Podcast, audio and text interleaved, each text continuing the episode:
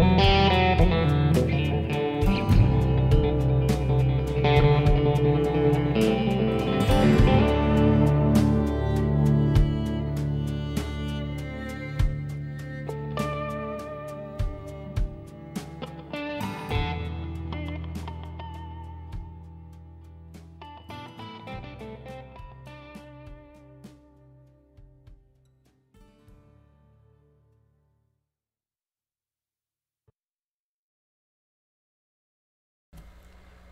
Good morning, everybody. Welcome to the Gnostic Church and Academy of Lord Jesus Christ. I'm your teacher of the mysteries, preacher of the heart, Marty Leeds. As you guys know, we are live from not Beecher, Wisconsin. We're not there. We are in, in an undisclosed location somewhere in the Midwest. Um, we're in Oklahoma. We're actually we're in Oklahoma. We're at my friend Ryan Reese's house, and we'd like to say thank you to the Reese family for putting us up and uh, feeding us and all that other stuff. Uh, a friend of mine that I've known for a coon's age, um, uh, something like that, long time. And so we're here visiting, and we're going to go to a hockey game today, and I'll probably have too many beers. It's probably going to happen. So anyway, welcome everybody. As you guys know, we do service every Sunday at 9 a.m. Central Standard Time. And that's why you're here. Like to say thank you to Content Safe for getting me on BitChute, Rumble, Odysee, and we are streaming to YouTube and Rokfin. You know the, the deal. We got a long one today. Might not be too long, probably about two hours, but we're going to cover some really tasty, some good morsels, some good, good morsels. Want to say thank you to Auntie Jake, the Brew Piuses, Bobby96 and fam, Mr. Permy and fam, Duncan Smith, Truth Seeker, Javier Mujaka, Jared Poole, thank you very much, my friend, Eric C, Stella, and Krupa, uh, Daniel Hager, uh, Marty Hum, Thank you very much, Gareth Turner, Rachel Carpenter, Gen X Rated, Angie A, Grounded Extracts, Agape, Small Axe, who's always here killing it. Fancy Dirt 333, Ruth Scott Carey, Musgrave, LW Guru Magic, Oscar Sanchez, Virginia Murray, Alicia Crowfoot, Samurai Pool. I think there was one more. Oh, Cameron Keene. Ooh, I almost forgot. Cameron Keene sent $33. Illuminati confirmed. Thank you very much, Mr. Cameron. And of course, thanks to everybody that's purchased the book and all members of the Academy, as you guys know. No, I do not have the swear jar with me today, so you guys are just going to have to keep a tally, keep a tab, something like that. I'm sure Small Axe will keep a tab since it's going to his daughter, and then he'll just send me a bill and we'll probably end up, like I said, getting on a second mortgage or something like that. Because you know how it is when you're hanging around Mr. Leeds. You know, that's the kind of church we run here. Uh, lovely to see all you wonderful faces today. Um, and there's a few newbies here, so that's great. So that is awesome. So, okay, let's get this going. Let's do a quick prayer, and then we'll march forward. As we begin to take steps towards our purpose, we ask that you give us wisdom. As your word promises us, we ask in faith that you will give us wisdom in every small and large decision as we step into our purpose. We thank you that we don't have to rely on our own understanding, as we know that your wisdom will guide us to our exact purpose. Thank you that we can come to the throne and ask anything. We ask for your guidance, and we thank you for the gift and power of the Holy Spirit. In Jesus' name, amen. All right, pretty good. Today, we are coming live from Oklahoma. We've been around and about, uh, traveling the last week. As you know, we were live from uh, Spring Tucky, Springfield, Missouri last week at the, the Brew Piuses. I'll talk about that a little bit.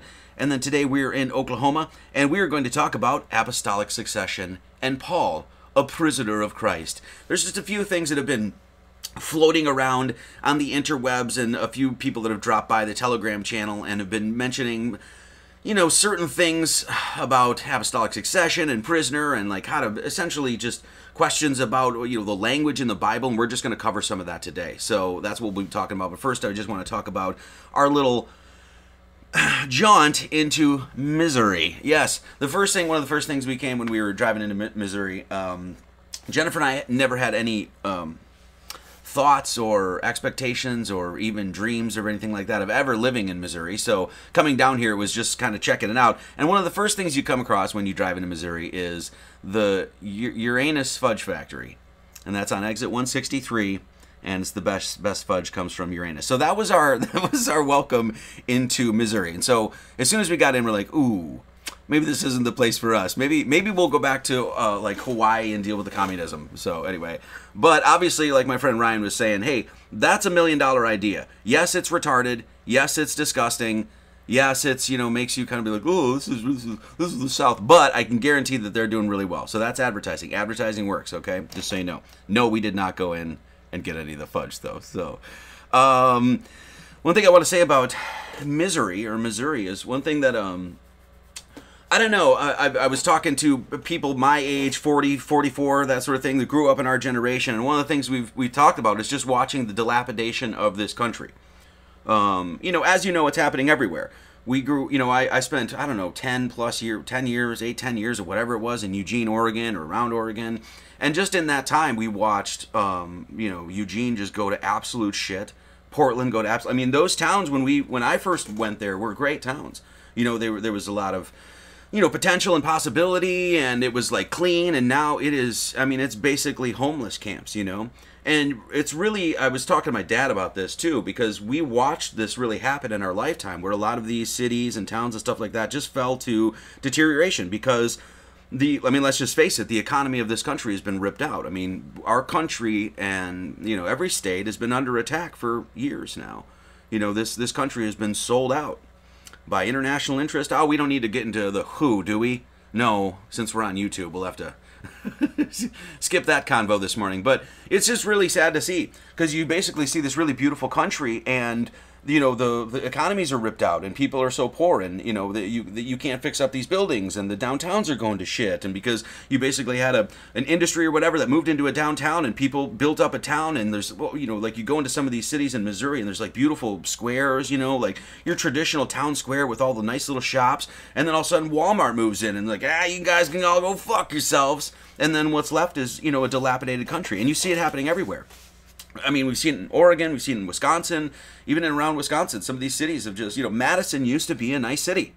Like when I was a young man, I was like, ooh, and not even like, not even like following the the the libtarded politics or anything like that. Just like, oh, it could be a cool city to you know raise a family in or start a business or just you know there's things to do. And now I mean, you know, like Portland, I would not even go downtown Portland. You know, I always carry my rosary as my protection. But that said, you know, carrying a Glock 26 is not a bad idea either. You know, if you're walking downtown Portland, you know, I wouldn't even go downtown anymore without, you know, carrying, which is is really sad to see.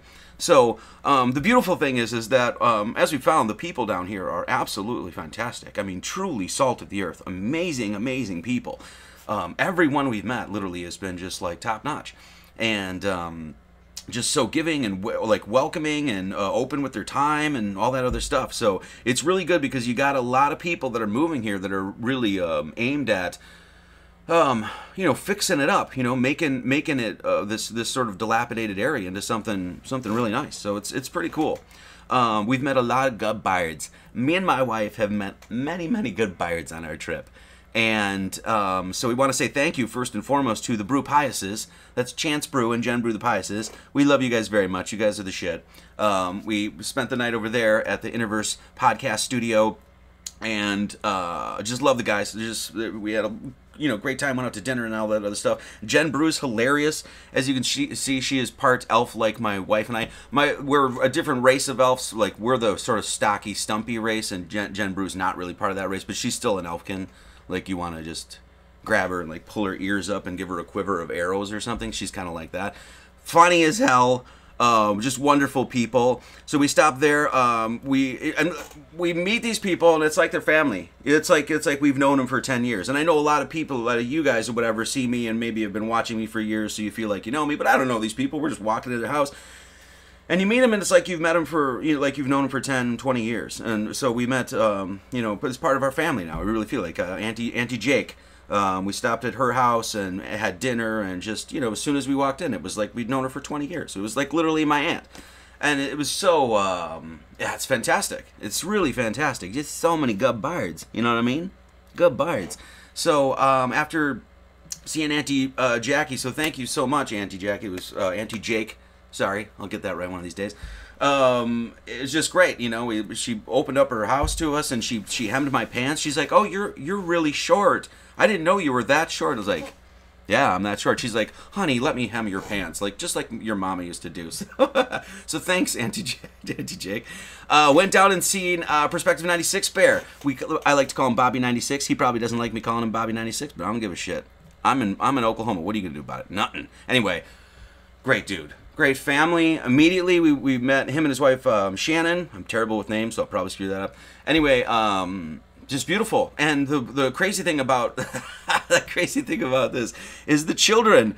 The children are unbelievably well behaved. Like you know, most children that I was around, especially living in like like Eugene and stuff like that, is the children are. It's like chaos in a human. It's just like it's like there's no parenting that's going on. Not with these families It's like that was the one of the first things that Jennifer and I said. It's like, damn, well-behaved children. It's like, it's like if you guys are lacking hope in the world, you haven't met some of these children. Because I wasn't like that as a kid. You know, you can't lack hope because faith, hope, and charity. We have to have hope in, in God and hope in the future. But when you see some of these children, I'm like, no, we're, we're to be fine. Yeah, we're to have some rough spells. There's no question about that. But if that's, if these, you know, if these children are to be the next generation, it's all good, you know? And maybe they'll learn a little bit, little bit of math from Marty Leeds. So anyway, uh, Bobby96, wonderful to meet you and your family, and uh, hope we get to spend more time with you. We also went and hug, hung out with um, some. There's some bears in the area there, uh, Mr. Permy Bear, and just happened to call this guy, and he invited us over. He's like, "Yeah, just come up to the house," and he gave us like you know hour and a half of his time or something like that. Just chatted. Wonderful, like uh, you know, was like really giving with his time and his information, and just once again, it was like you know, was like, oh, I, it's like I'd known this guy for ten years or something. So, um, fantastic. Anyway, really great people down here. You don't, you know, I actually I was telling I was telling a story that I cut this person off. Sorry, we'll get into the theology in just a second here. Um, we kind of are in one sense, but I cut this person off in, on accident, right? I didn't do it on purpose. And in a in this parking lot, and it was this woman, and she was like smoking a cigarette, and I was just like, oh, geez, she's gonna flip me out or something like that. And she's just like, she just waves. I'm like, that shit doesn't happen in Chicago. That doesn't have. You might get shot if you, you know, so, you know. So it's like, literally like four hours, four five hours south. That's a completely different area, you know. So anyway, we found a piece of land that looks fairly good. That we might be. Uh, we it looks like we're going to be doing it. Um, we're going to be pulling the trigger on. Um, and it's literally like it just happens to be like 10 minutes from christopher gardner. Like 10 12 minutes from christopher gardner who runs biocharisma podcast. It just happened to be. We were just look, looking at air you know this is the one piece of land and he's literally down the street and permy bears you know 40 45 minutes. So it's pretty cool. So anyway we just sort of walked into a situation where there was just a lot of people that were really welcoming and giving and that are aware and awake if you will homesteading um, smart funny you know down to earth once again salt of the earth people. So I really can't say enough good things about the you know the the people and all of that in Missouri. It's unfortunate that our country and the politicians and all that have, have led this country uh, uh, into the place it is right now. It's really sad because it's like, man, these places, if there were people that actually cared about the people that lived here, I mean, America could be, you know, not a utopia. That's not what I'm saying, but you know what I mean. It's it's sad to me. So all those people that are out there that are that are trying to rebuild, reclaim, and resacralize, as we talk about, God bless you. God bless you. So, all right, Matthew, fifty dollars. Thank you so much, my brother. Thank you so much. Um, they have putt pirates at a golf course at Uranus. God bless it. See, this is what I'm saying. Now I've said all this good thing about Missouri, and now I'm like, then I read what Chance has to say, and my lord. Anyway, okay, let's move on. So today we are going to talk about apostolic succession and Paul, the prisoner of Christ. Actually, we talked about this a little bit, but there's been uh, we, we did a whole live stream on ephesians and paul but i want to revisit some of it and then we're going to talk about apostolic succession and i'll go into that and what that means and the claim about that and we're going to talk about how absolutely retarded the claim of apostolic succession is and please quote me there okay so uh, we'll get into it because it's absolutely ridiculous and i'll explain what that is and everything so um, and I don't even remember who shared this on the Telegram, but somebody had shared this and was saying that basically just sort of, and actually I think it might have been Jaron, I think about it. Um, he was on the Telegram and he was bitching about Christians and stuff like that, and he had sent this over, and this is what it said, and I don't know who this is. I I'm just going to read this, and I'm just we'll talk about it, and then we'll get into Paul and that sort of thing. It says slavery is not morally wrong. Period. So there's the first sentence. Slavery is not morally wrong.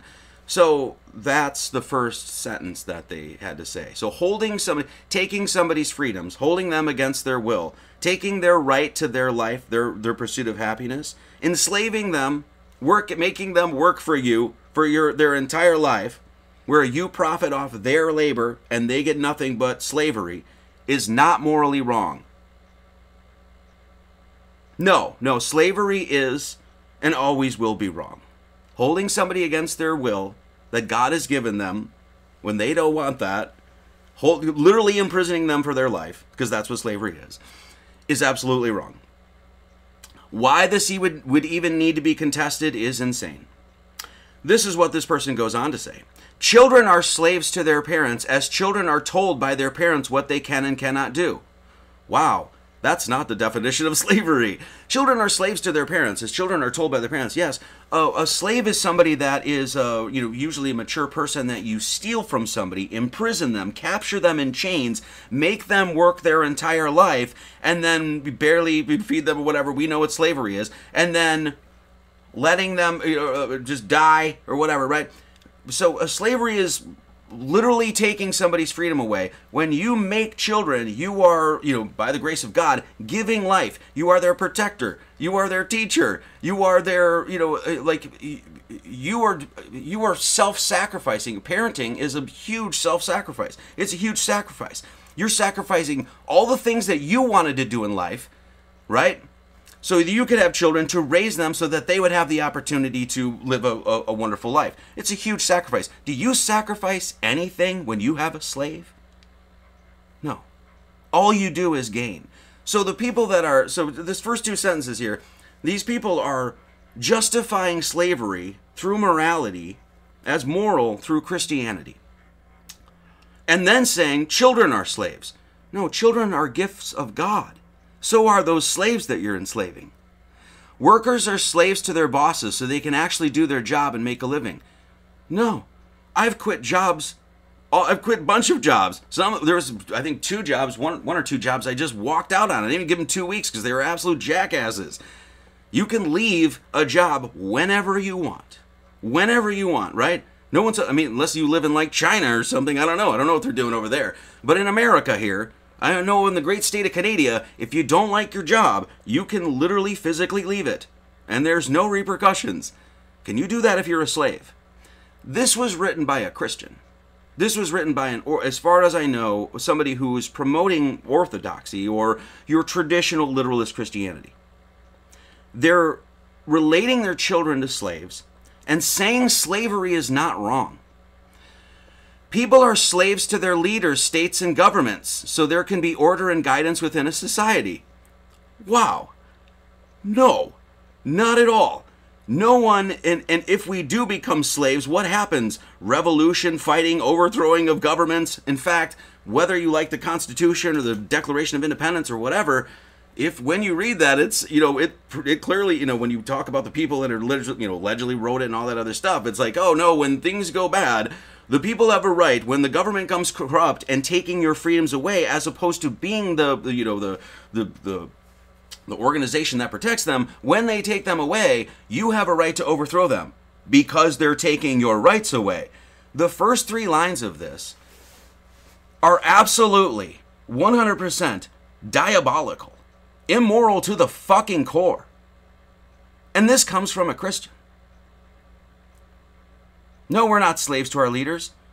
And in fact, the reason that we are so we're taxed to death and stuff like that, what's happening with the general populace? Starting to get a little pissed off, aren't we? We're starting to be like, huh, we're sick and tired of these fucking assholes. Is that a couple quarters? Whatever it is. Somebody keep track. These people are saying, no, it's uh, you're a slave to them. Your children are slaves. Slavery's okay.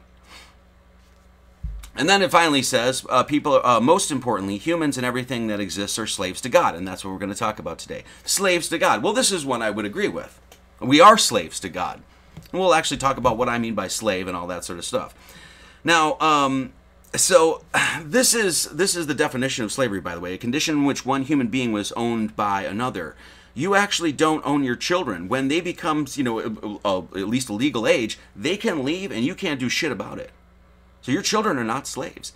They're they're they're your property, and because you created them until they get to an age, and then after that, just like our auntie Jake said, you know, uh, she's like her mom wanted to keep her in uh, Missouri when she was 17, and she's like, no, I'm going to California. There was nothing her mom was going to do, could do, save for destroying the relationship with her daughter if she was going to hold her back. That she was going to California. It doesn't matter what mama thinks. So, this is how absolutely diluted, absolutely mind-bendingly diluted these this you know this sort of and this is what we talk about today.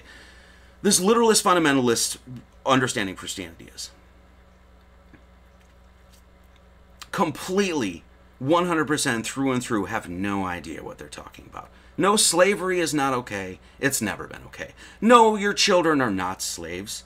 They're gifts of God and you're there you're you're there to teach them and nurture them and protect them and and do everything in your power to give them the best life possible.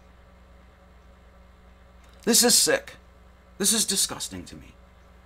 And to be honest, I, I when if there's those Christians out there, whether that's online or in person or anything like that, I have no interest in any interaction with you whatsoever. None. If that offends you, because there are some people that really want to talk to Marty Leeds, and I'll just be the first to tell you right here, you don't get my time. If you say that, you don't deserve my time. You don't deserve anything I have to say. If you want to just rip on what we say here all day long, no one here gives a shit, and I don't give a shit. That's disgusting. Period. Full stop. Now, let's talk about Paul as a prisoner of Christ. Now, I said we're slaves to God. Oh, Jesus, that sounds terrible. Slaves, we're a prison, it's a trap. We're going to talk about all this goddamn nonsense that is happening across the web about simulation theory and it's a trap and it's a fallen world and blah, blah, blah, blah, blah. And we're going to try to clear this this morning a little bit. I'm a little tired, been traveling a lot, so give me a give me a little leeway here. So we talked about this. This is this is Ephesians. Andrew Masonette, thank you so much. Slaved all week to share this with you. Let's laugh. Oh, yeah, exactly, right?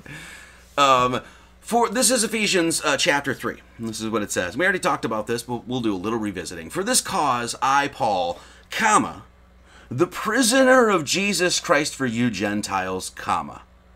Okay, right? So, Paul is announcing to the world, I'm a prisoner of God. I'm a prisoner. Like, damn, that sounds awful. Really, God's a piece of shit. He's just imprisoning everybody and like fucking with them and like, you know, making you feel guilty and look at you sinners, blah, right? I mean, this is your classic sort of, you know, I mean, depending on what church you go to, of course, but you know, in general, that's your sort of classic modern understanding of Christianity. And I think it's garbage. I think it's garbage. I think you I think you've lost the poetry of the written word completely. And that's what we're going to talk about today. So for this cause I, Paul, the prisoner of Christ, Jesus Christ for you Gentiles. Then it goes on to say this. And let's understand what Paul really means by calling himself a prisoner. This is poetry. This is not meant to be read literally. This is not meant to be read like fundamental, oh, he's a prisoner, God is enslaving us, oh, this uh, life sucks. For this cause I, Paul, comma, the prisoner, we're going to focus on the word prisoner, of Jesus Christ for you Gentiles, if ye have heard of the dispensation of the grace of God, which is given to me to you word. Given me to you word. Okay? If ye have heard of the dispensation of the grace of God which is given me to you word, how that be revelation he made known unto me the mystery. A revelation was made known by Paul. Paul had a Kabbalistic Gnostic experience where he received direct insight from the Almighty. And then he's like, This is the insight I have and I'm gonna I, I, am now a prisoner to this insight to Jesus Christ, and I'm gonna give this insight from me to you word. And what is that insight? It is a dispensation. He received a dispensation. What is a dispensation? A dispensation is, in this context, it means a system of order, government or organization of a nation, community, etc a system of order, government, or organization of a nation, community. So, what Paul is saying here is he I received I received a direct insight from God. This is this is what Kabbalah is. Receiving. This is a Gnostic revelation. This is what it is. Direct knowledge. And he's like, hey, I'm, I'm standing up and be like, this, I, I'm a prisoner for you Gentiles. If you've heard of the, the system of order of governance, if ye have heard of the system of order of governance of the grace of God, the grace, grace. Not the God is a prick and he's jealous and he's smacking us around. No, no, no, that's not what it says. It says a grace, which is given me to you word. How that by revelation, Gnostic revelation, receiving, he made unto know unto me the mystery. There's a big mystery down here. What is the mystery? What does he mean by a prison? A prisoner. I'm a prisoner of the Lord God. What is a prison? First off, when we look at a prisoner like prison, we just look at the word. We're like, oh, okay. Um, let's just look at the definition and then let's see what it means. A person found guilty of a felony or a misdemeanor may be required to serve a prison sentence. Okay. Well, in in this sense, you could say, well, Paul screwed up. Like he was, you know, he hated the you know Christians at one point, stuff like that. Did a whole 180 arc. He did. Paul did a whole 180 arc, right? Came all the way back and is like, oh yeah, maybe uh, that Christ guy. Yeah, that's where it was all about, right? So so he was learning his lesson anyway. And from learning his lesson, he received a revelation. And this revelation was what? Of a system of order of governance. That's what it is. A system of order of governance by the grace of God, which means who is your authority? What he's receiving is a system of order of governance, which basically means this God has jurisdiction over everything. Period. That's why it's called the King Dome. You know, there's a allegedly a dome as far as we know, right? At least with all those ancient cultures that were so wise as hell and we're dumb as hell, let's just be honest. They're all like, this place is flat and there's a dome. And then they call it the kingdom of God. And then Genesis even tells you, hey, that's that's exactly what you're in right now. It's a, you know, a, it's a firmament and that sort of thing. What the, the the big revelation that Paul had received is like, oh, God has jurisdiction over fucking everything. Period. No, like, but there, but oh, what? About, no, no, no, no, no, no. God owns everything. He owns your body. He owns this land. He owns yesterday and tomorrow. He owns the sky. He owns the he owns the mountains that tower up. He owns the pole star and every other light in the canopy. He owns and has jurisdiction over everything. Now, what happens is men come along and say they come along and be like, I am in control of you. This is exactly what happened to Christ. This is exa- the, the, the, the, crucifixion of Christ is case law, okay? These, all of a sudden, oh, you're guilty. The, the most sinless man that has ever walked the face of the earth, you're guilty. According to who? Some old Jews. Okay. And then he went into their courts because all of a sudden they had jurisdiction, allegedly, though they didn't. They claimed to have jurisdiction. They brought him in. Oh, you're you're not you're you're you're, you're guilty, right? Well, actually, they questioned him and they found out, oh, he's not guilty. He didn't say anything. And then they brought him into another jurisdiction. It was King Herod, and then it was the Romans, and all these other jurisdictions. Then finally, all the law went out the window, and they the window, and they crucified him anyway. Right? Paul has a revelation. He's like, oh, guess what? Nobody, there is no jurisdiction other than God. Do you know how empowering this is? Do you know how much responsibility it puts on you? God owns everything. When somebody comes along and said, mine, mine, mine, mine, mine, mine, Paul is saying, well, actually, no. You're a prisoner of one thing and one thing only, and that's God Almighty. And there's a grace to this. Okay? What Paul is revealing here is the Lord God. The Lord God. This is something we talk about. I'm going to do a whole video on this. We've talked about it several times. There's specific language in the Bible that, as far as I can tell, literally no modern Christian understands. Kabbalists understand it. I learned this through Kabbalah. When you look at this, and um, it's understood through the monad, the spark of God, there's a spark of God within you, and then there's the totality of God. The spark of God within you is the Lord, and above is God. Okay? And those two things are connected. So this singular point of the consciousness within you that's going around in three-dimensional material space and figuring this shit out, that spark, that eternal spark is directly connected to God. The only reason you're alive to be able to even talk and, and have a conversation about government or slavery or anything and any of that stuff. The only reason we can even do that is because God has allowed it. Because he owns everything. That spark was given to you by God. And Paul's coming along and be like, no, no, no, no, no, no, we can't, you can't imprison, right, the spark of God, in other words. Unless, of course, what? That spark of God uses his power against another human being to do what? Take away his free will. God's jurisdiction is total. It's not this. It's not like there's the state and the county and the U.S. and the U.S. corp, and then there's the city and the local, and then we gotta have these, you know, there's all these. You gotta pay these fines, and then you gotta, there's these restrictions, and you need a license to do this. No, what what Paul is saying is that this is truth. This is truth. This is the revelation that I received. It's an order system of governance. And the only authority you actually have is God Almighty. And when you understand that, you realize that you must be the most upright, the most righteous, the most moral, the most caring and compassionate human being you could possibly be down here. Why? Because you know that if you're not, the punishment for such for not being that is what? The greatest thing that could be doled out. Anything that's doled out down here as far as punishment pales in comparison to what God could dole out. And that's what you recognize when you are a man of God. When you recognize that, oh, I have there the only God has total jurisdiction. The only person I have to actually answer to is God, and holy shit, am I going to have to answer to literally everything I thought, everything I did, every action I took. I don't have to answer to Mayor fucking Bob or Governor Shitstain or b- b- President whatever. I don't when I when I go when I take a job, I told this to my last two bosses. I told this to my last two bosses. I said, I don't work for you. I work for God. I said, which automatically means that when I show up here, I have to be here. It's not like, well, I can kind of dick around. Nope. Nope. And then, of course, you have to live that. Those at you have to back. You know, you can't. You have to walk the walk, talk the talk. So when I went into my last job, I proved that to him, and he saw it.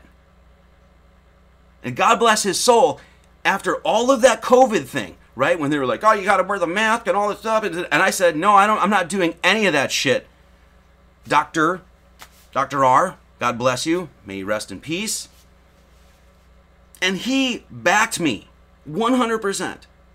I kept my job, even though the, the entirety of liberal Hawaii was masked up and being like, you gotta do the thing. This guy stood by me. Why? Because when I went to him, I said, yeah, you. I mean, you can fire me. That's all. That's all good. Like if you don't like me or if I do some shit or blah, blah, blah, you can fire me. But guess what? I'm not gonna have whatever I did. I'm gonna have to answer to God Almighty, not you. You're just a dude.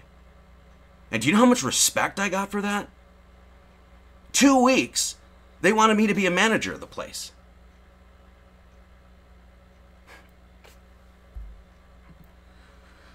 You have the spark of God within you. And it gives you, it's incredibly empowering. Incredibly empowering. But not to use your power over another human being. No, to let to, to recognize that power and let that light shine before all men. That's what you're there to do. That's the great revelation that Paul is receiving. And that's why he went out and be like, Look, everybody, Christ is within. Yo, pay attention, everybody. And that's what it, that's what his message was. Why? Because it's empowering and it's truth. Let's watch this. This is a little explanation of Lord and God by uh, Stan Tenen.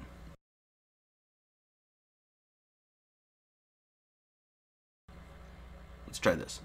Um, most people don't know this, and it's not discussed by the rabbis and it's not discussed by the scholars. But we all know it when, when we read the Bible that there are usually two names. The use of these two different names was deliberate, has specific meaning, and may be at the basis of the whole system. Um, most people think that Abraham discovered the one God. That's the, the throwaway line that we're taught. I don't think that's true.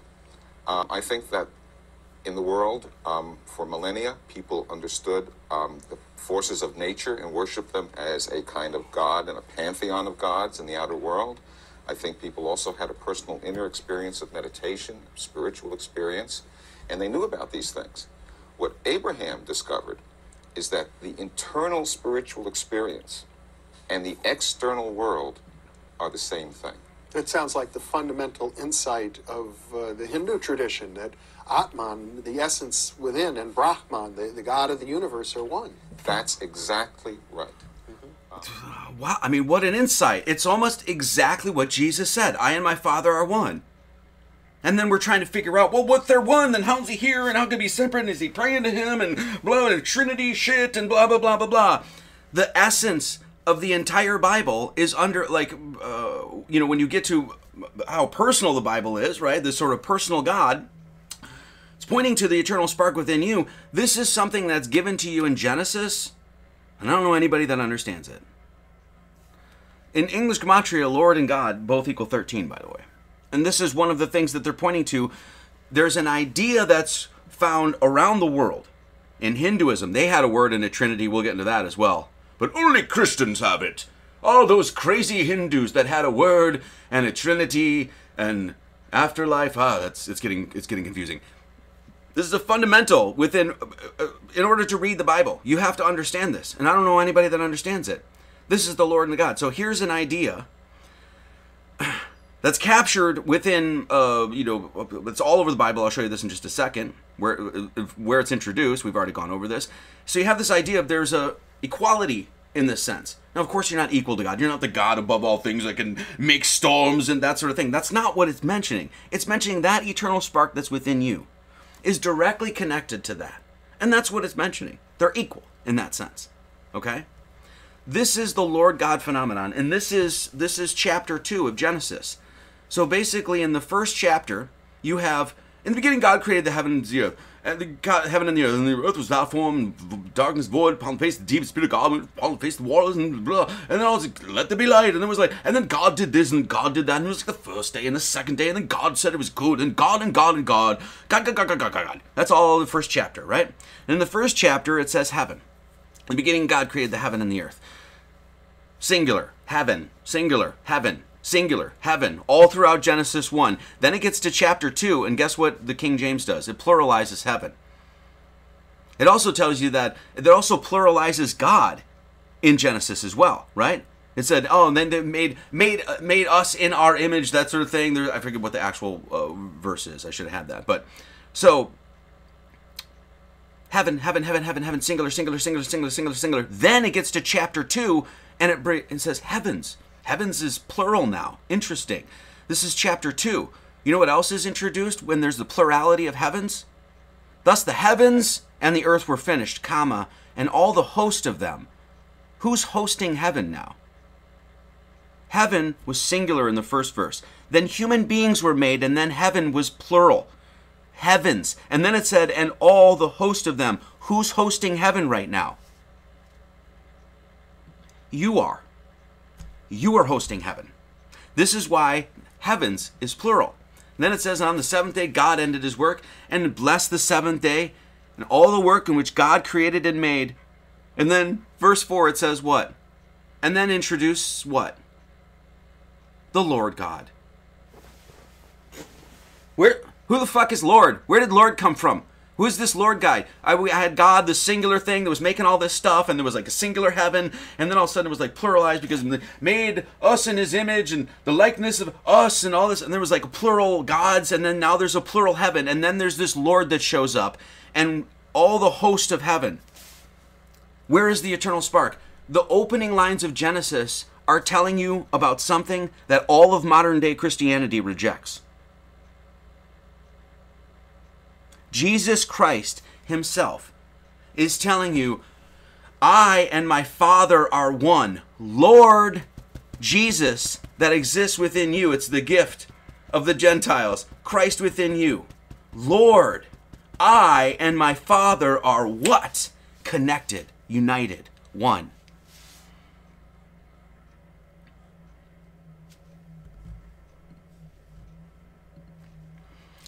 Gnostic Revelation Mysteries. Much, much love. God bless you, Mr. Amor. God bless. Thank you so much. Love you so much. Adam Z. Twenty-seven ninety-nine. Thank you so much. God bless. Um, Jeremy Hines, tip $20. Happy rising, my friends. Much love as always. Thank you so much. Angie A. Happy Sunday to you, all from Northwest Arkansas. God bless it, Angie A. Is there another freaking bird down there. We got nasty birds all over the place. We got nasty birds in Ava, Missouri. We got some nasty birds in Spring Tucky. Got some nasty birds in Bolivar. I'm gonna convert a bunch of bears to birds. No, I'm just kidding. Anyway, so this is the language in the Bible, and I, once again, I don't know anybody that makes any sense of it. And yet, it's telling you specifically within language, backing up with mathematics, that you have an eternal spark of God within you, and that the only person you have to actually person that you have to actually answer to is God Almighty. I don't even have to answer to Jennifer. I kind of do, but you know what I mean. You know what I'm saying? It's unbelievably empowering. It puts a whole bunch of responsibility on you too, but it but it, it also it's you know it's it centers your spiritual life because it centers this imaginary thing, God that's in fantasy somewhere, and then we can, it's like in heaven somewhere, or in another dimension or something like that. It's like, nah, fuck that. It takes all of that and it brings it right back home. The problem with this country, do you know why this country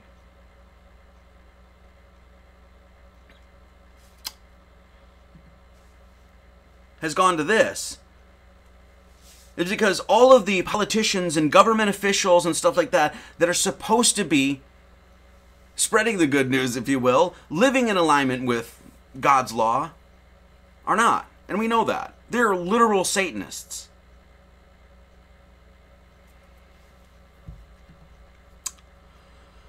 Now, let's talk about Paul being a prisoner. Where am I? Where are the things? Ah, there we go. For this cause, I, Paul, comma, the prisoner of Jesus Christ for you Gentiles. Ah, it's a trap. It's a prison. It's a, you know, it's like, it's a simulation. God, you know, God's mad at us. It's a fallen world. All of this language, right? And what's forgotten about all of this is what are you reading? As we say, as I repeat exhaustively all the time, this is poetry. You are reading this book in the same vein that you would read William fucking Shakespeare. Meaning, not in the same vein because this is Holy Scripture, William Shakespeare, you know what I mean, but the same sort of tools, the same sort of literary devices, the same sort of mindset that you would take when you read an epic work like William Shakespeare or Ulysses by James Joyce. You have to put that much stock you know, you, it takes. I mean, I just know this reading James Joyce. It takes everything out of you. You can't just casually read James Joyce. No, it's going to make you stop and look up things, and now you got to thumb through some stuff and look up Latin, and you're looking up etymology, and you know, it's challenging you, right? This is read modern in modern day, literally fundamental it's fundamentalist literalist okay well jesus you know is a prisoner and then all of well it's like god is punishing us blah, blah, blah. and this mindset this deranged delusional absolutely shit mindset is what leads you to this stuff. Slavery is not morally wrong. Children are slaves. You're a slave to your job. So paul is a prisoner Okay, now let's look at this through the eyes of a mystic, through a Gnostic, through a poet. Okay, what is this prisoner? So, who are we a prisoner of? Well, let's think about this for one second. We are of God, just like I was saying. He that knoweth God heareth us. He that is not of God heareth not us. Hereby know we the spirit of truth and the spirit of error. Beloved, let us love one another, for love is of God, and everyone that loveth is born of God, and knoweth God. He that loveth not knoweth not God, for God is love. Okay, so let's let's just pump the brakes here. Let's go full stop here. So, you mean to tell me that Paul is announcing to the world that he is a prisoner of a being who's entirely consisted of love? Is that what you're telling me? So Paul is getting up and he's like, Look, everybody, listen up. I am a prisoner. Really, that sounds like shit, man. Do you get like three squares a day? Do they make you work in the yard? Are you in the laundry room? Do you have to like watch your cornhole when you shower? What's going on, Paul? What's up, buddy? I'm a prisoner. Paul is speaking poetry right now. This is a poetic statement. I'm a prisoner of what? Of a being who's entirely made up of love. It reminds me of this Ryan Adams song. If loving you is wrong, I am a criminal. I am a prisoner. If loving you is wrong, I am a criminal. I am a prisoner for your love. Do you know what I'm a prisoner of? Jennifer's love. She has captured my my dinky little heart here. She's got it.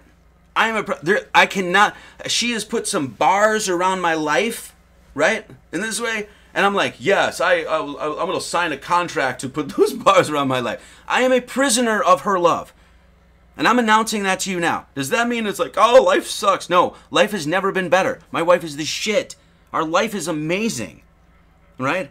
This is poetry. This is, this is, listen, this is Ryan Adams.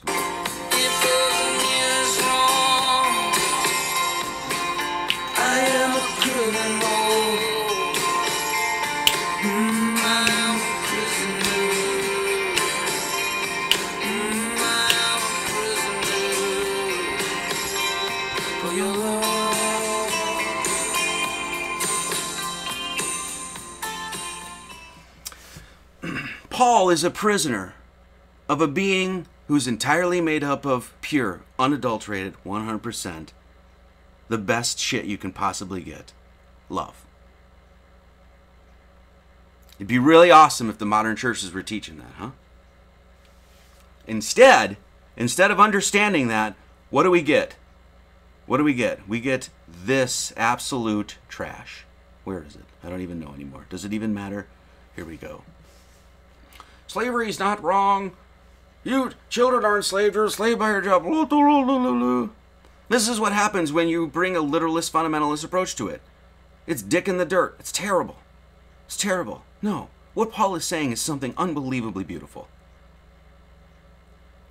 So, now, a lot of people are on this sort of like simulacrum simulation theory, living in a fallen world thing, and I know I was on um, Chance Brew the Pious' show, Interverse podcast, and um, we were sort of talking about this.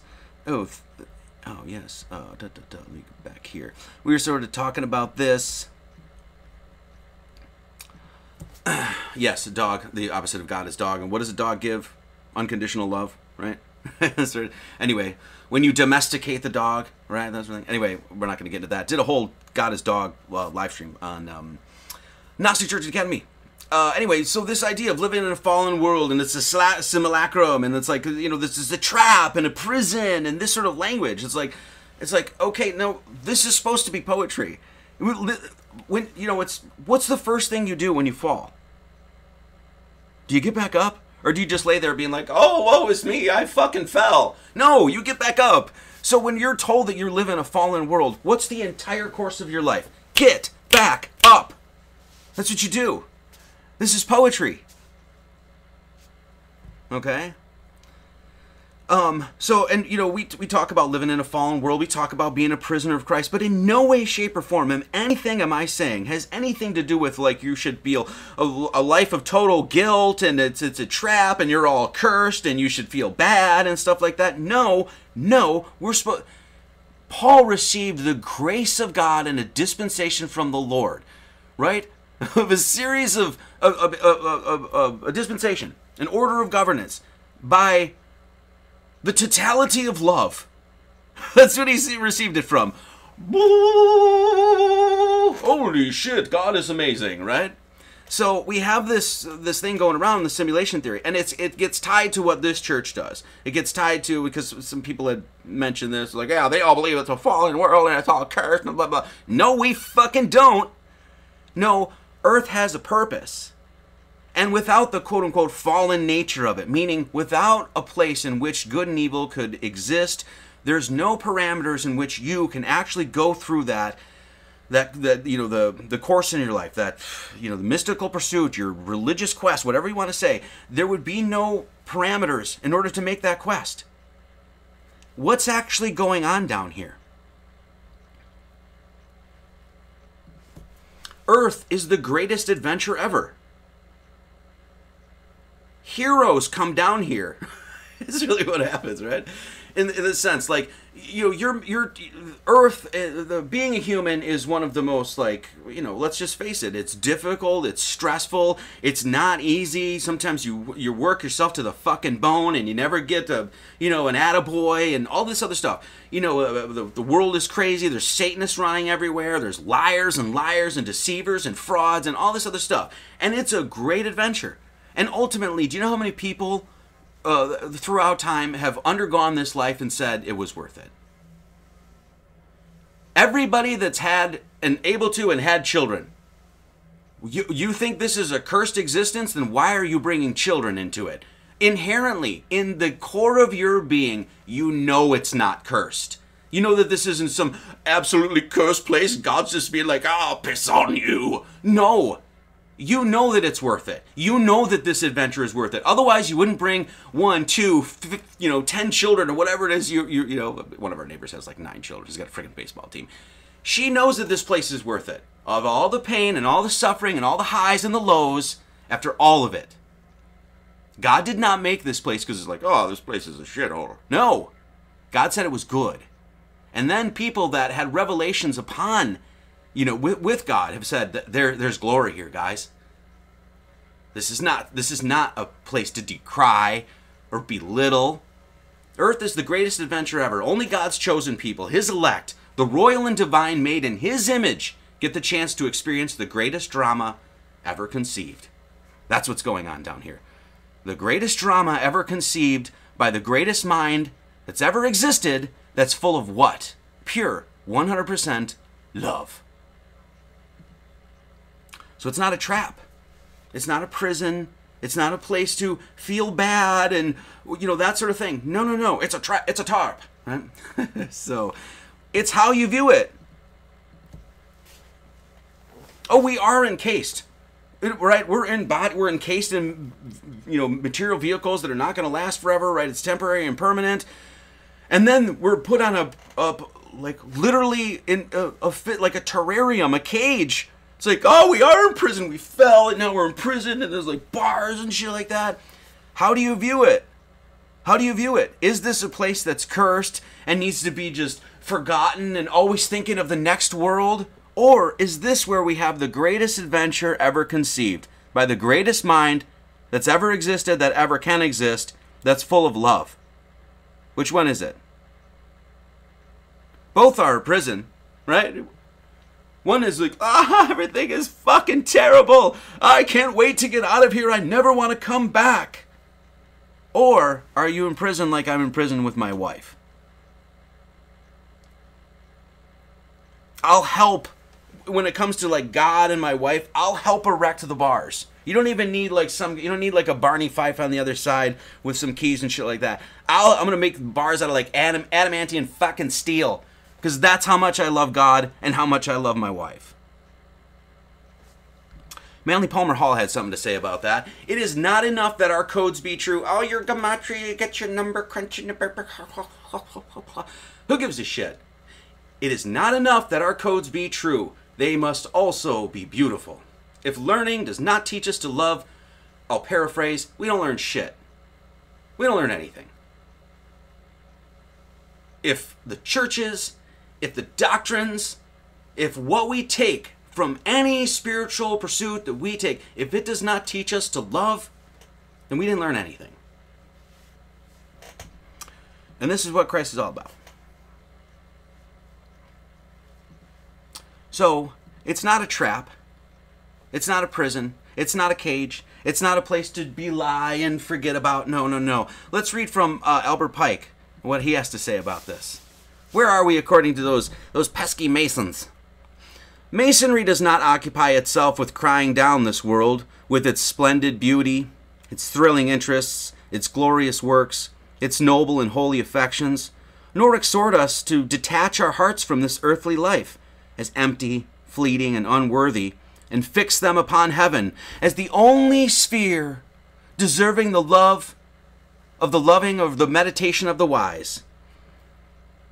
It teaches that man has high duties to perform here and a high destiny to fulfill on this earth, that this world is not merely the portal to another, and that this life, though not our only one, is an integral one, and the particular one with which we are meant to be concerned. Do not put your thoughts into heaven out there and some other place or the next life. No, you're here because you need to focus on being here. That the present is our scene of action. And what do we know about the present? The present is a gift. And what is that according to the Trinity? Christ. The present is our scene of action, and the future for speculation and for trust. Because we put our, we put our trust in God. That man was sent upon the earth to live in it, to enjoy it, to study it, to love it, to embellish it, to make the most of it. He is sent into this world not to be constantly hankering after, dreaming of, preparing for another, but to do his duty and fulfill his destiny on this earth. To do all that lies in his power to improve it, to render it a scene of elevated happiness to himself, to those around him, to those who are to come after him. His life here is part of his immortality. And this world also is among the stars. Let's read more from Mr. Pike. Masonry holds that with all its evils, life is a blessing. So Masonry teaches that we know that there's suffering down here. We know that there's evil. We know that there's liars and deceivers and frauds and pieces of shit. Satan running amok like a crazy man, we understand it. But even after all of that, Masonry teaches us that life is a blessing. To deny that is to destroy the basis of all religion, natural and revealed. The very foundation of all religion is laid upon the firm belief that God is good. Amen. And if this life is an evil and a curse, no such belief can be rationally entertained. To level our satire at humanity and human existence as a mean, as mean and contemptible, to look on this world as the habitation of a miserable race, fit only for mockery and scorn, to consider this earth as a dungeon or a prison which has no blessing to offer but escape from it, is to extinguish the primal light of faith and hope and happiness, to destroy the basis of religion and truth's foundation in the goodness of God. Amen.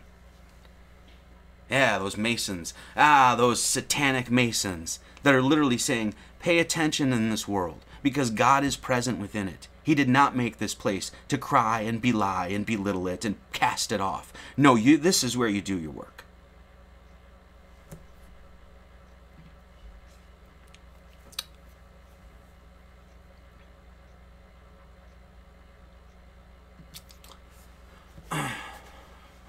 Christ's message rely, remains in the church will always remain in the church. The message that Christ, that message that we just talked about. If this, if this, if I, if you're here and this does not teach you to love, then Jesus, I failed. If whatever you learn does not teach you to love, then it's not teaching at all, right?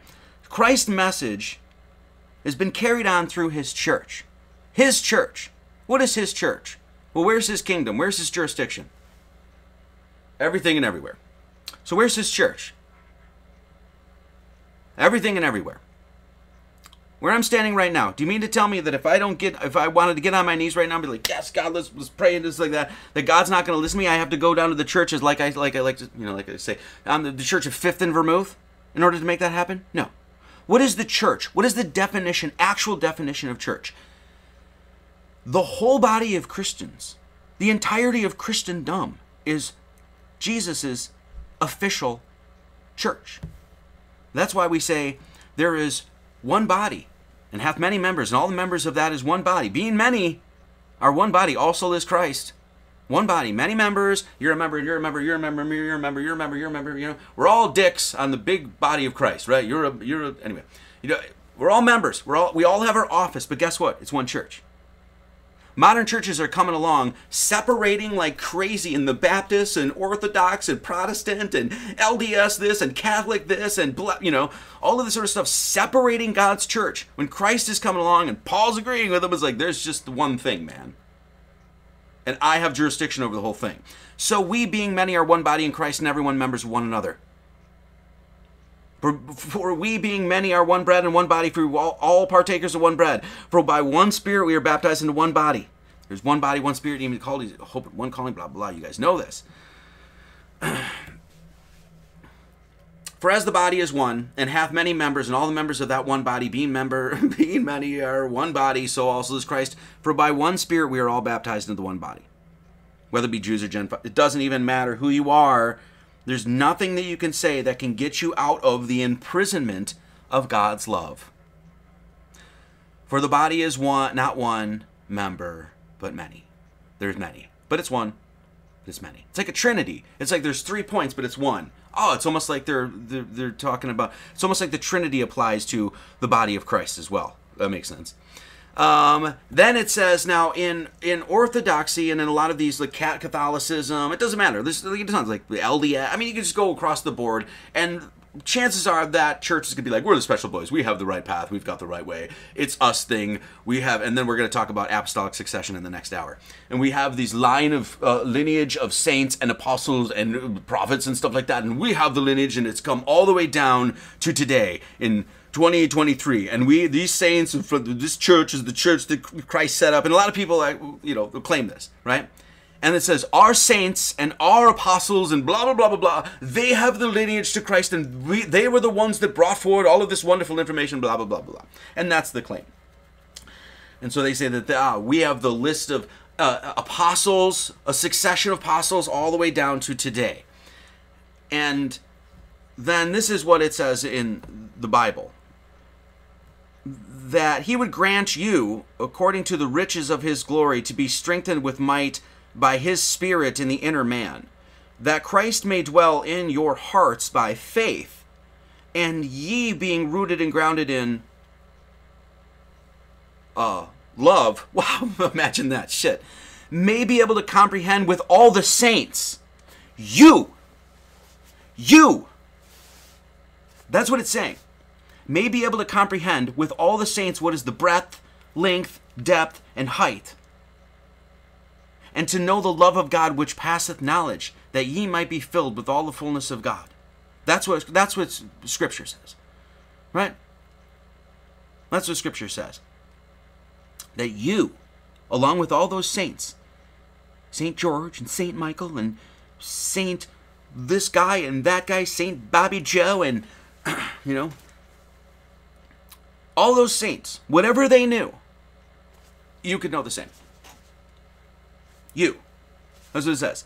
You may be able to comprehend with all saints. Literally the entirety. Breadth, that's the, this is geometry, by the way. Breadth, length, depth, height.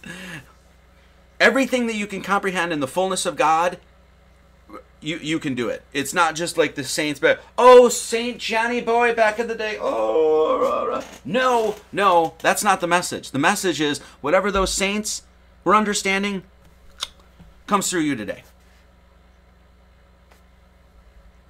Now, this is what this is something that somebody had said about the Trinity and the Orthodox faith.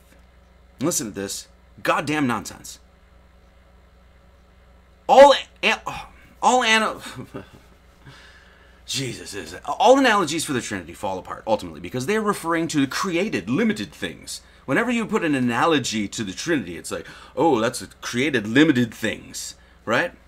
Well, how would we understand the tr- Trinity if it wasn't for expressed some way in some form in the material world? How, however, it can, it's like a total separation between spirit and matter. No, they're actually combined in our experience. You know, you can look up and see the metaphysical, and then you can look down and like smack yourself in the face and hurt yourself. Be like, oh, there is physical down here. Total separation of that. However, it can help explain to people how things can be one and multiple depending on the given point of view. Ultimately, this comes from an Orthodox. We believe the Trinity because it is revealed.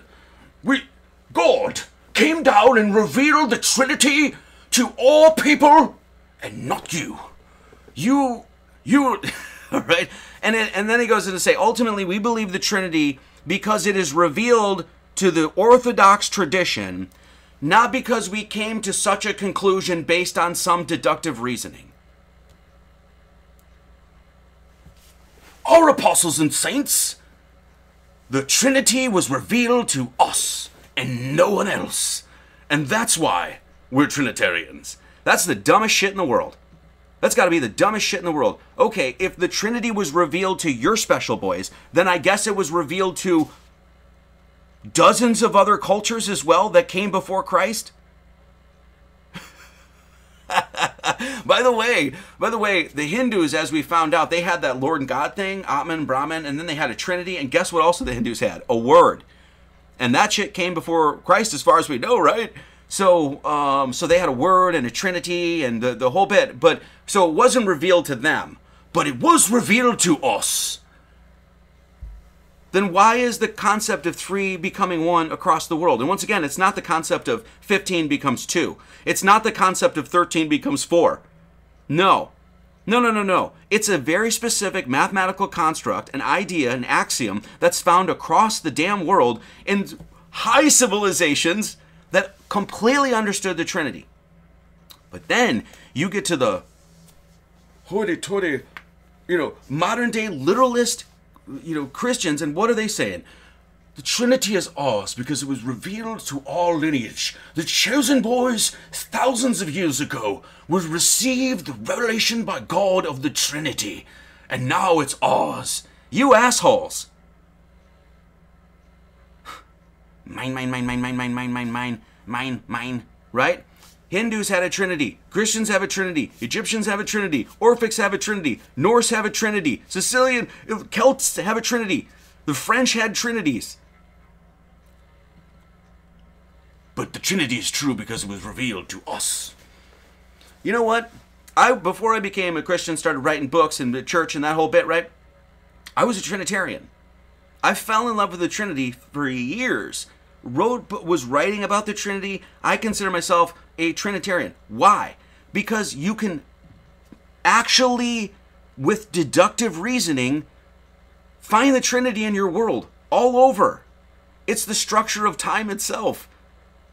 Not only is it the first, you can find that we, we've talked about this, I'm not going to go into this. We found the Trinity on our hands. We found the Trinity in the, the basics of the first geometric form that you can create when you do 10 fucking 1 of geometry. My lord, you find the Trinity, in, you know, uh, once again, in time itself. Then, if you actually study mystical traditions, they'll tell you that. There was a mystic syllable, the Hindus, a syllable, a word. What? Om, the mystical syllable among the Hindus signifying the supreme god of gods. You, you mean just like in the anyway, which the Brahmins, from its awful and sacred meaning, hesitate to pronounce aloud and do. it. And then the trilateral name of God, the three becoming one God, uh, which is sacred among the Hindus as the Tetragrammaton, as the Jews, is composed of three Sanskrit letters AUM. The first letter stands for the Creator, and then the second, the Preserver, and then the third, the Destroyer. Now, could you deductively reason that out of creation itself? Yes, all you have to do is do some philosophy and thinking about time itself. And what do you think these cultures did? Well, that said, when I had, I'll say this, at least for my experience, it was very revelatory when I first came to the Trinity. When I first started understanding, oh, the Trinity, damn, that's like on the, the one through nine. It's like Trinity all day long, and then it's geometry, and then it's like you, go over to the chords and music and then like time itself and like all these other things right? It's like you can actually reason out the trinity from the creation itself. And hence why all of these cultures did. Now that said i i had many personal revelations on the trinity over the years that like i said i don't think it really came from me. I'm not that fucking smart. But you know um, so there is an otherworldly aspect to it. But what happens is that these guys come along they even you you can even extract this knowledge from the terms father son and holy ghost. What is a ghost or a spirit? It's a reference to things that are dead. What's the son? He's the second part of the trinity which is what? The present which what did paul tell us about? It's full of love. Cool. Awesome. And then what's the first part? It's god who's what? The creator you can't rationally deduct the Trinity out of time itself? No, that's how we actually map time. So, what happens when you get this? We believe in the Trinity not because of thinking and actually deducing shit from the actual experience that everybody has universally, like time and the basics of fucking geometry. What do you do? It's ours. It's mine. It's mine, mine, mine, mine, mine, mine, mine, mine, mine, mine, mine, mine. Mine, mine. Shut up! it's called possession. Mine, mine, mine, mine. Guess what we just covered? What do you own? Nothing. Not a fucking thing. That's what you own. What does God own? Everything. So who's the Trinity? Who, who does the Trinity belong to? Is it the Celts or is it the Norse? Is it the is it the Christians? Is it those damn Hindus? Make good food though, right? Um, is the Egyptians and the or? No, it's none of them. No one owns shit. God owns everything. okay. So we're going to talk about apostolic succession in just a second here. And I just want to say, I hope I didn't miss anything here.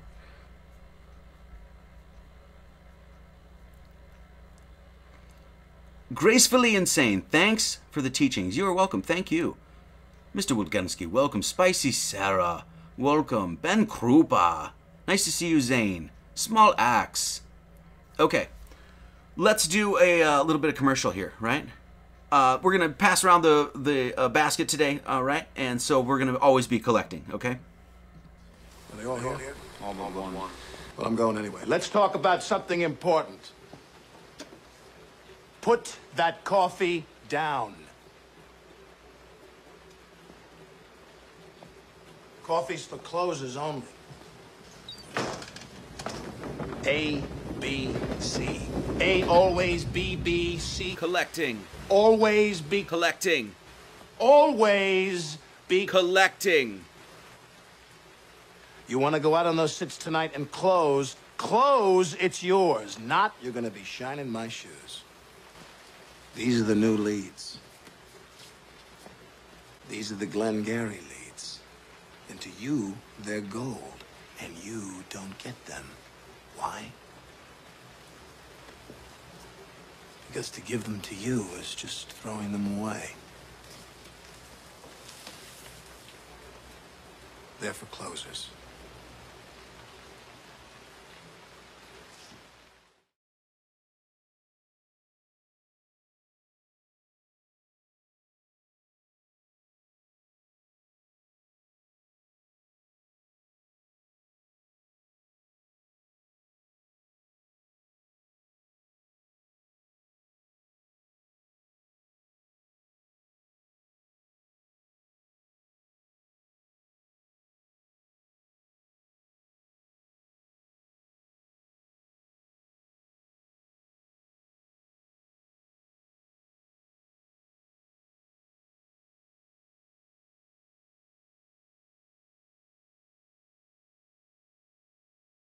See, isn't it good that you have a wife?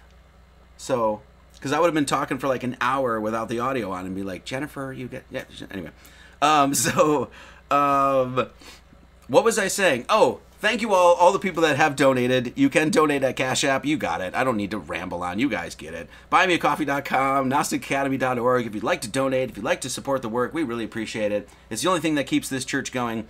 Um, got a new book out, as you know, The New Leads. Scripture in the Stars has gotten a great response. Actually, uh, got um, some reviews, early reviews from it. Uh, you know, people loving it, so I'm really happy for that. So thank you all the people that have donated, that are becoming a member, and all that other stuff. Okay, I think I'm way behind here on YouTubings. Give me a second. Give me one moment.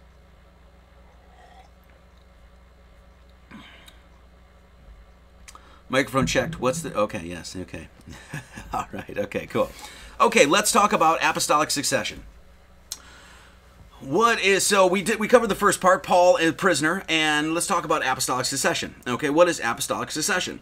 Apostolic succession is the method whereby the ministry of the Christian church is held to be derived from the apostles by a continuous succession, which has usually been associated with the claim that the succession is through a series of bishops, right? So basically, this the idea is like uh, you know, Christ comes along and establishes the first church, right? In fact, I mean, Matthew, it's actually five. It's the five verse. Matthew 16, 18 is when, like, you know, he establishes the church on Peter. On, on this rock I established this church and all that other thing. And then I think it's in Acts, don't quote me, like Acts 14 or 15 or something like that. They too, you know, that sort of thing. So they're reading the Bible as like a literal history book and being like, the apostles set up the church back then in 2,000 years ago when Jesus was walking around, right? And then they set up the church, and from there, the apostles and the bishops and the saints and all these people that have been associated with the church, they are responsible for bringing down the entirety of Christendom to us today. And so we have to look to the whatever the of course everybody has their claim. Like I think the Latter-day Saints have a claim of this, the Orthodox Church has a claim of this, the Catholic Church has a claim of this. It's like we are the people that are the apostles from Christ in the original, that sort of thing, right? And so uh, those of the Anglican, uh, the Church of the East, Eastern Orthodox, uh, Moravian, Old Catholic, Oriental Orthodox Catholic, Scandinavian Lutheran traditions maintain that a bishop cannot have regular or valid orders unless he has been consecrated in the apostolic succession. So, in other words, everything, according to these people, well, not that we give a fuck, we don't, but according to these people, we have no credibility or credence here at the Gnostic Church and Academy of Lord Jesus Christ because we were not part of apostolic succession, right? God bless it, this is retarded. Okay, let's pick this thing apart. First off, let's do another video on what is apostolic succession. So the first problem is, is you have all these people that are different churches that believe different things that all that that claim this. Like we're from the apostles of Jesus. When when Jesus was walking around on earth, all of these people were following him, and then they set up a church, and now it's the lineage of two thousand years to today. That's what they believe. Really, do you believe in that 1492 Columbus sailed the ocean blue and figured out the earth was a ball? Do you believe that shit too? Do you believe that 19 hijackers and a dude blew up two buildings in downtown New York City from from a cave? Do you believe that? Do you believe that six Gorillion died in the W's and the W's of the twos? Do you believe that shit too? What other crazy nonsense do you believe? Do you believe that the 1893 World Fair was was actually just like stucco and in old buildings that they put up for a nice a nice fancy weekend in downtown Chicago? Do you believe that crazy shit too? Do you believe that it was all just a bunch of Native Americans running around in loincloth and spearing buffaloes here when the when the white man got here? Do you think that's all was here? How much of of uh, history do you actually adhere to? That we can absolutely prove is 100% nonsense. Now, that's some other history, of course. That's history made by men who are not enlightened and not part of the church.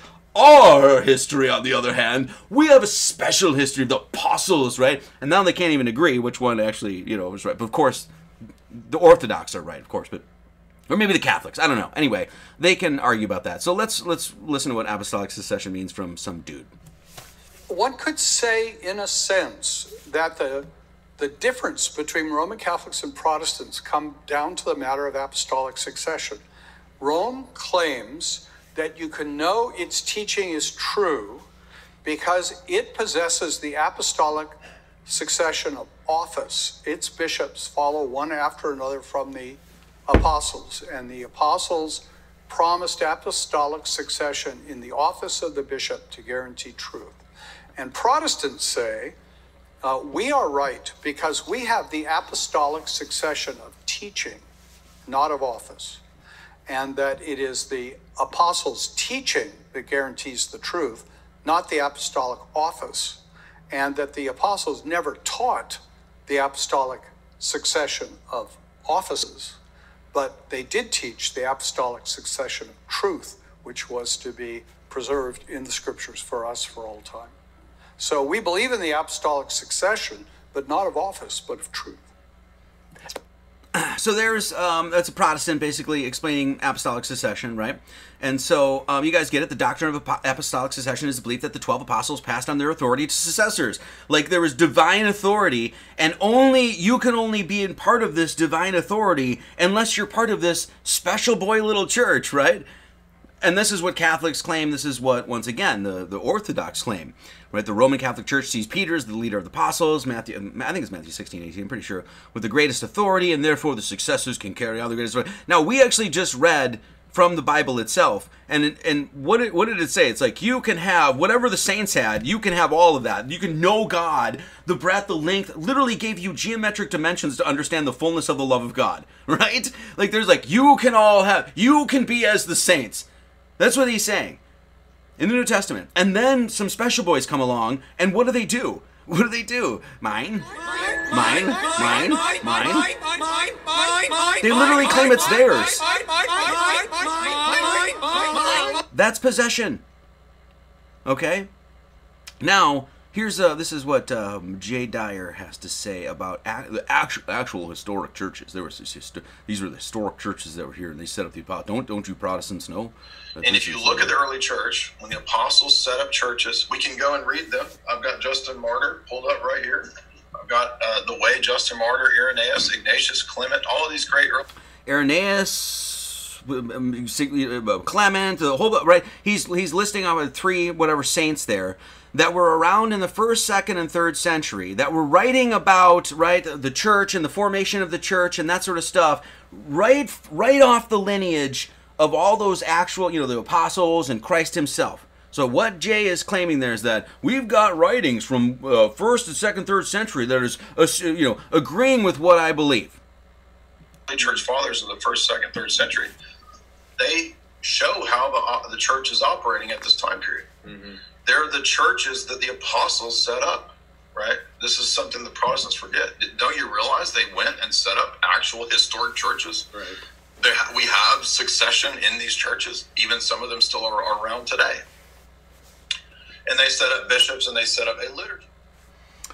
So, they set up bishops, they, they set up liturgy. The Orthodox tradition, listen to this. The Orthodox tradition says that the Holy Bible is a liturgical book, which means you can't possibly, you dummies, Listen, you idiots. You guys can't pot you you peons and peasants, you people not of the divine order of God. You can't possibly read the Bible, right? Without understanding it through the church. It's a liturgical book. So without the liturgy of the church, there's no way that you can possibly understand the Holy Bible. Then that very same tradition that says that the Holy Bible is a liturgical book will also tell you that that tradition does not read the book of Revelation in the church services because they don't know what it means. They don't know. They will literally. i I've I've heard that now. I think by four or five different times from Orthodox people that say, "Look, this is we just stay away from Revelation because who fucking knows what that means." Us Gnostics might have a few clues. Why is seven mentioned fifty-four times in Revelation? Why is there repeated mentions of verifiable constellations that you could point out in Scripture? Those guys know none of it. Fifth, seven, the number seven is mentioned 54 times in Revelation. Maybe the number seven has something to do with it. I don't know. That seems pretty crazy. I might be, I might be bringing my logical, you know, rational deduction to this. So this church doesn't even read Revelation in church because they don't know what it means. Yet the book is a liturgical book. What? What? So think about this. The idea of apost- uh, apostolic succession the apostles started the church, and all the lineage down to us today is they've kept the records and kept the church up and all of this sort of stuff. And they're responsible. So unless you're Orthodox, you're not actually a Christian. Of course, then, you know, Catholics will say, well, unless you're Catholic, you're not a Christian, right? Of course, we understand that that's all God blessed nonsense. Bless their hearts. right, Ryan? Okay, so according to the claims, listen to how crazy this shit is. Absolutely ridiculous. According to the claims of apostolic succession, the bishops and the, the saints and the apostles and all the people that were involved in the church that had the special lineage that were you know whatever consecrated you know uh, you know whatever made part of the church that's what, they were the ones in general keeping the lineage of the Bible and the stories and everything like that all the way down to today.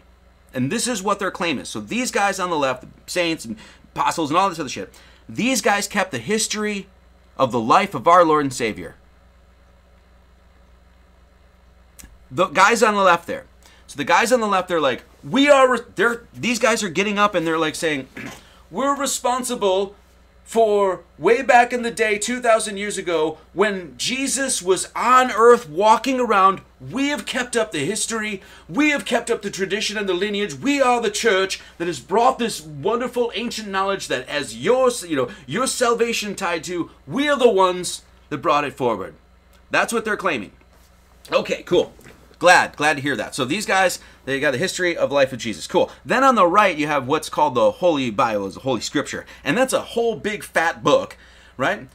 And there's not one singular date in the whole thing.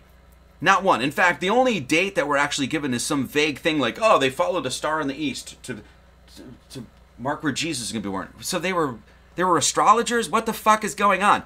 Anyway, so so let's so the first thing I want to say is let, let's start right out and um, let's start right out. Hey, what happened? What happened, guys? What what what you know, what what happened? So according to churches like the Catholic Church and the Orthodox Church and things like that, they're claiming that all the way from the apostles that first set up the church all the way down to today, they have kept the tradition, they've kept scripture, they've kept the stories alive. They've got they have saints allegedly from the first, second, and third century that have written documents that are saying this is what was going on in the church and this is what believed. Don't you Protestants understand?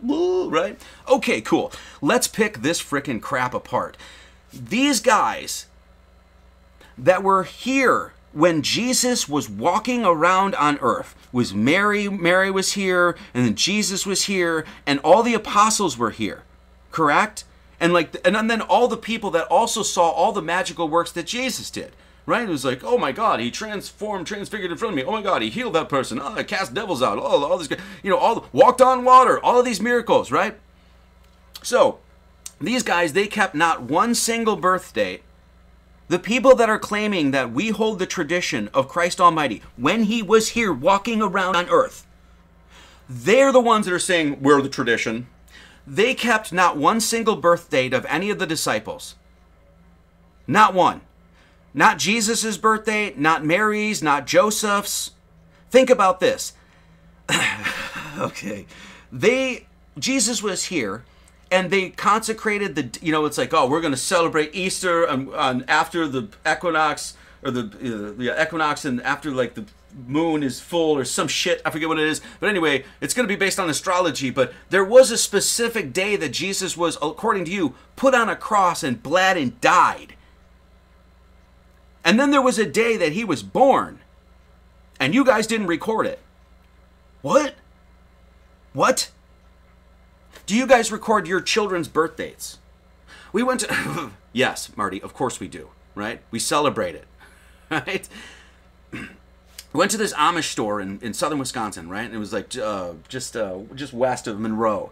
Little Amish store. The you know I was actually going to get some clothes made for me there because I'm short and sto- stocky, and I'll probably still have to take them to Aunt Aunt Jake to get them hemmed. But the point is, went to this store and they had a family tree of all the Amish, all the way back to I think like the 1300s or something, of the Amish people that like came over here, or uh, maybe 1400 something like that, came over here. The family tree. So it was like they had Noah and Abraham and Malachi and you know all the you know all those Amish traditional Amish names. So they had a family tree for hundreds and hundreds of years, and the Catholics or the Orthodox didn't continue that family tree when the Lord and Savior was here. When did Jesus die? What happened to Jesus' family? Let's talk about this. Let's talk about what what what happened? what happened? What happened? What happened to Jesus' family? Think about this. Um, Jesus had brothers and sisters. It's known Jesus had a couple brothers. I think James and Judas. There was a couple. A couple. He had a couple brothers, and he also had sisters. And they don't give you the names of the sisters. So once again, we go back to these guys here. Um, let's look at these. The church fathers. So they there was Jesus had living sisters. Now were they just like nun sisters? Were they just like, yeah, that's my sister. Yo, shit, it's like my brother. You know, like Bobby ninety six. He's my brother now, right? He's, not my actual physical brother, right? We're not from the same lineage, right? Or the, or he'd be shorter. But you know, he's my brother. So maybe that's what they mean. It, it not actual physical like lineage brothers and sisters. Even if that were the case, what happened to him? Jesus had sisters. What were their names? Did they get married? Did they have children? What happened to the children? Or did they just all stop having children after? Because you got to remember, what does the Bible tell us in Matthew, the beginning of Matthew? It tells you about 42 generations to Christ. It's the first thing that they give you a family fucking tree. That's the first thing that you get in Matthew. Abraham to David, David to Babylon, Babylon to Christ. The 14 generations and 14 generations and 14 generations, and then Jesus shows up. And then what what what what Hey, what what happened? You guys stopped the, the lineage? You guys stopped the family tree? You guys stopped recording? So because Jesus had brothers, did they have any children? God, could you imagine being Jesus' brother? Like that would suck, right? Like, like it's like your brother's the freaking son of God, and what are you, dude? Like you're, like what is his brother? Jude. I think he has a brother named Judas. He probably owns like a small engine repair. You know, he's like fixing like Stihl chainsaws and weed whackers and shit like that. And Jesus over here is walking on water, right? I mean, how do you deal with that? Anyway, the point is, neither, uh, none of these people that are claiming apostolic succession thought it was good to record any of that shit. The first thing you're given is a lineage, a family tree, all the way up to when the Savior was here walking around on earth. And these guys are like, we're from that directly. And you guys fucked up so bad, you didn't keep any information on what happened to his family.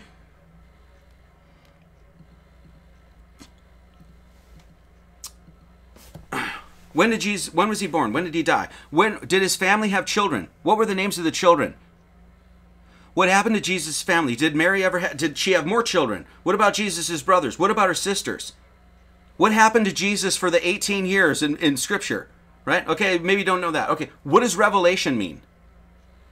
These people are claiming all of this stuff, and you guys fucked up so bad that you didn't even keep the family tree going. Now I could I could see if you guys were like Irish or something like that, right? Then you could at least have some excuse. It's like, yeah, you know, Uncle Mickey O'Malley spilled the Bushmills on the family tree, and we are like, oh, we were all drunk at the time. It's ah, fuck it. You know, you could almost make an excuse. But you, you, you Eastern Orthodox and some of you other Catholics that are not, you know, up on the Ire in Ireland there, you don't have an excuse at all. if apostolic succession is, think about this. If apostolic succession is true, Jesus had brothers and sisters. Did they have children? How old were? When did they have children? How many children did Jesus had allegedly? I don't know how many sisters, right? Doesn't know. I think four brothers. Did they have children? Think about it. That's like Da Vinci Code shit. There would this is you know that book Holy Blood, Holy Grail that the, the Da Vinci Code is essentially based on? It's this idea that there's an actual bloodline to Christ. According to apostolic succession, there would be.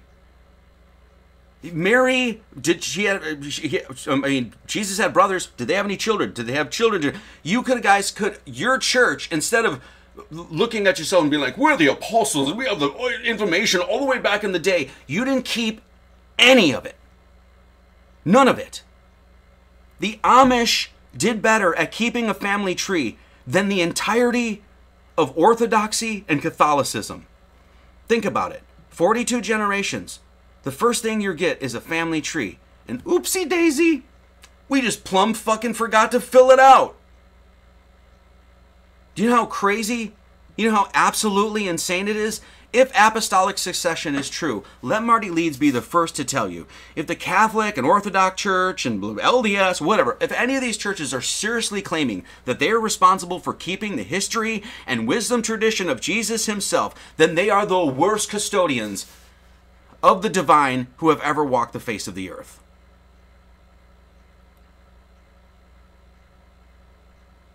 Do you know how many people are arguing today over Jesus' birthday? You assholes could have ended the argument.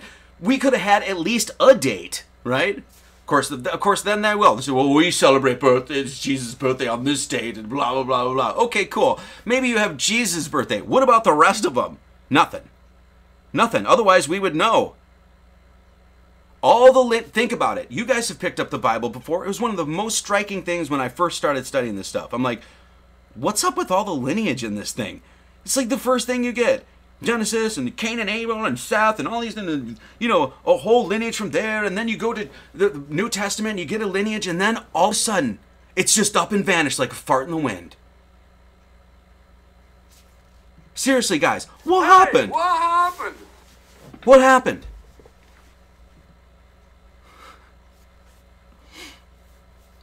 So, worst custodians of divine knowledge who have ever walked the face of the earth. And not only that, while they're carrying this hubris about being, we're the one line, right? They're saying shit like, well, the Trinity was revealed only to us. The true nature of the Trinity was revealed only to us. Interesting. I'm really interested in seeing how that's going to work out for you in the afterlife. So, now, there's lots of people in this church that believe that Christ was real being and that their history, and there's zero issue with it. Like, no one here cares, right? I don't care. Doesn't matter at all. But what we're not going to do as Gnostics is sit here with some hoity toity fucking hubris and be like, well, we have the one lineage back into when he was actually here. This guy was here. And you didn't leave us anything but a bunch of old stories that you guys can't even understand. According to you. Not me. According to you guys. The Catholics and the Orthodox and all these other that have no fucking clue what, gen- what, what Revelation means at all. You failed. Epic fail. That's a big F. And not only that, why are your churches going? wha- You know, you know, why are the parking lots empty? Because people can see through your bullshit now. They know you don't know what it means. We can see it. And we can also see when you say retarded shit like, the Trinity is Oz. Really? Really? Because I had, you know, I, I wrote a book called Lord Jesus Christ, and the first thing in it, it says, you know, first time I saw Jesus was on a trillium flower. Gnostic revelation with a plant about the triune nature of God. And these traditions that are supposed to be upholding the method of revelation are saying, you can't have anything revealed to you unless it agrees with the church that done plumb fucking forgot to write down the rest of the family tree of Jesus. That's insane. And you know what else it's doing? It's taking that one church, the one spirit, the one body, and t- trying to take it away from you. The very thing that Christ gave us.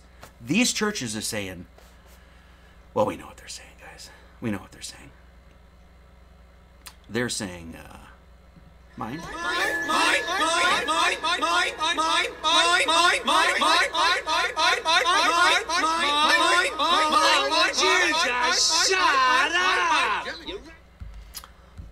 All right, guys, I think that's going to do it for me. I was going to go into a few other things, but I think it's good. We're at 1041. I really appreciate everybody that uh, stops by and supports the work. You guys are good, nasty birds. I love you guys. You good birds.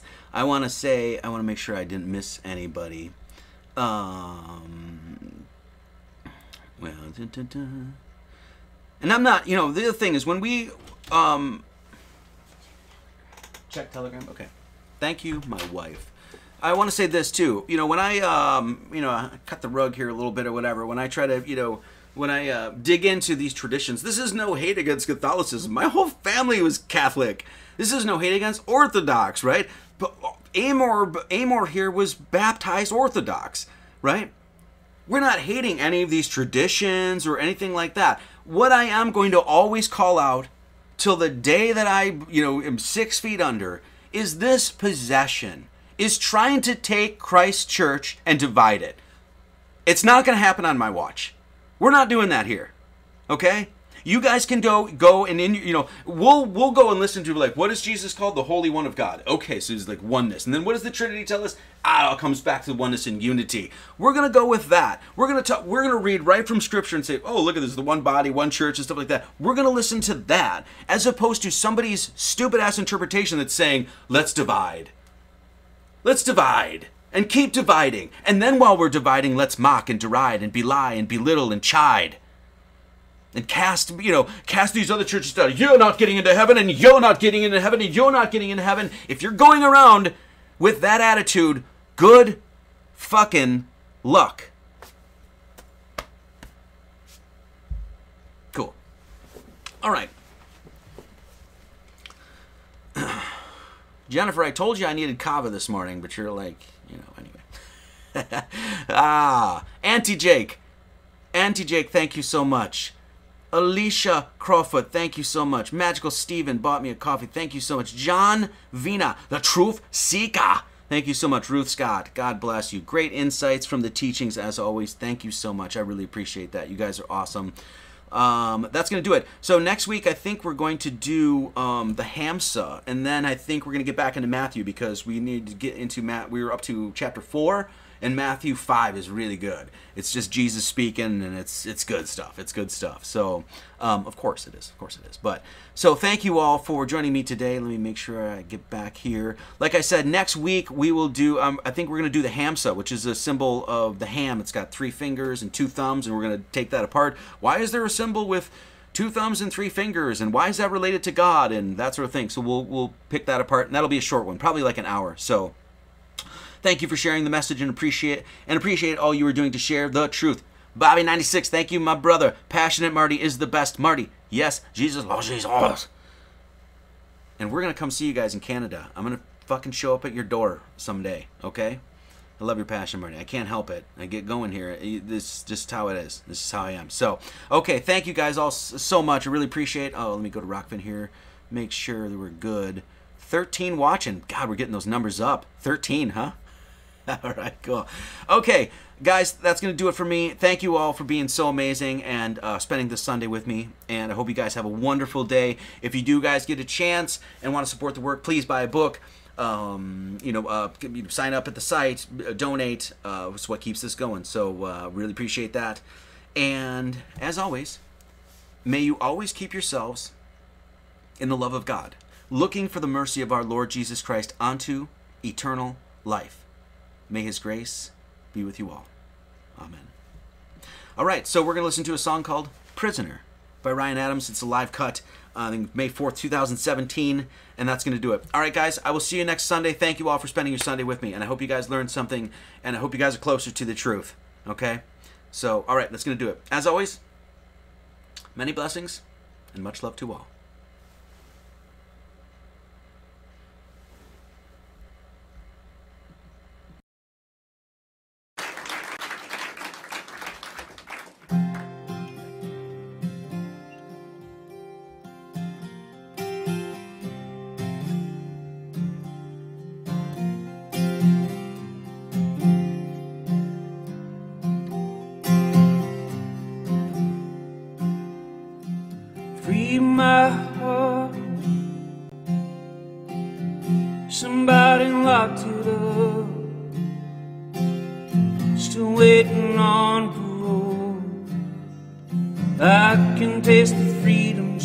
Freedom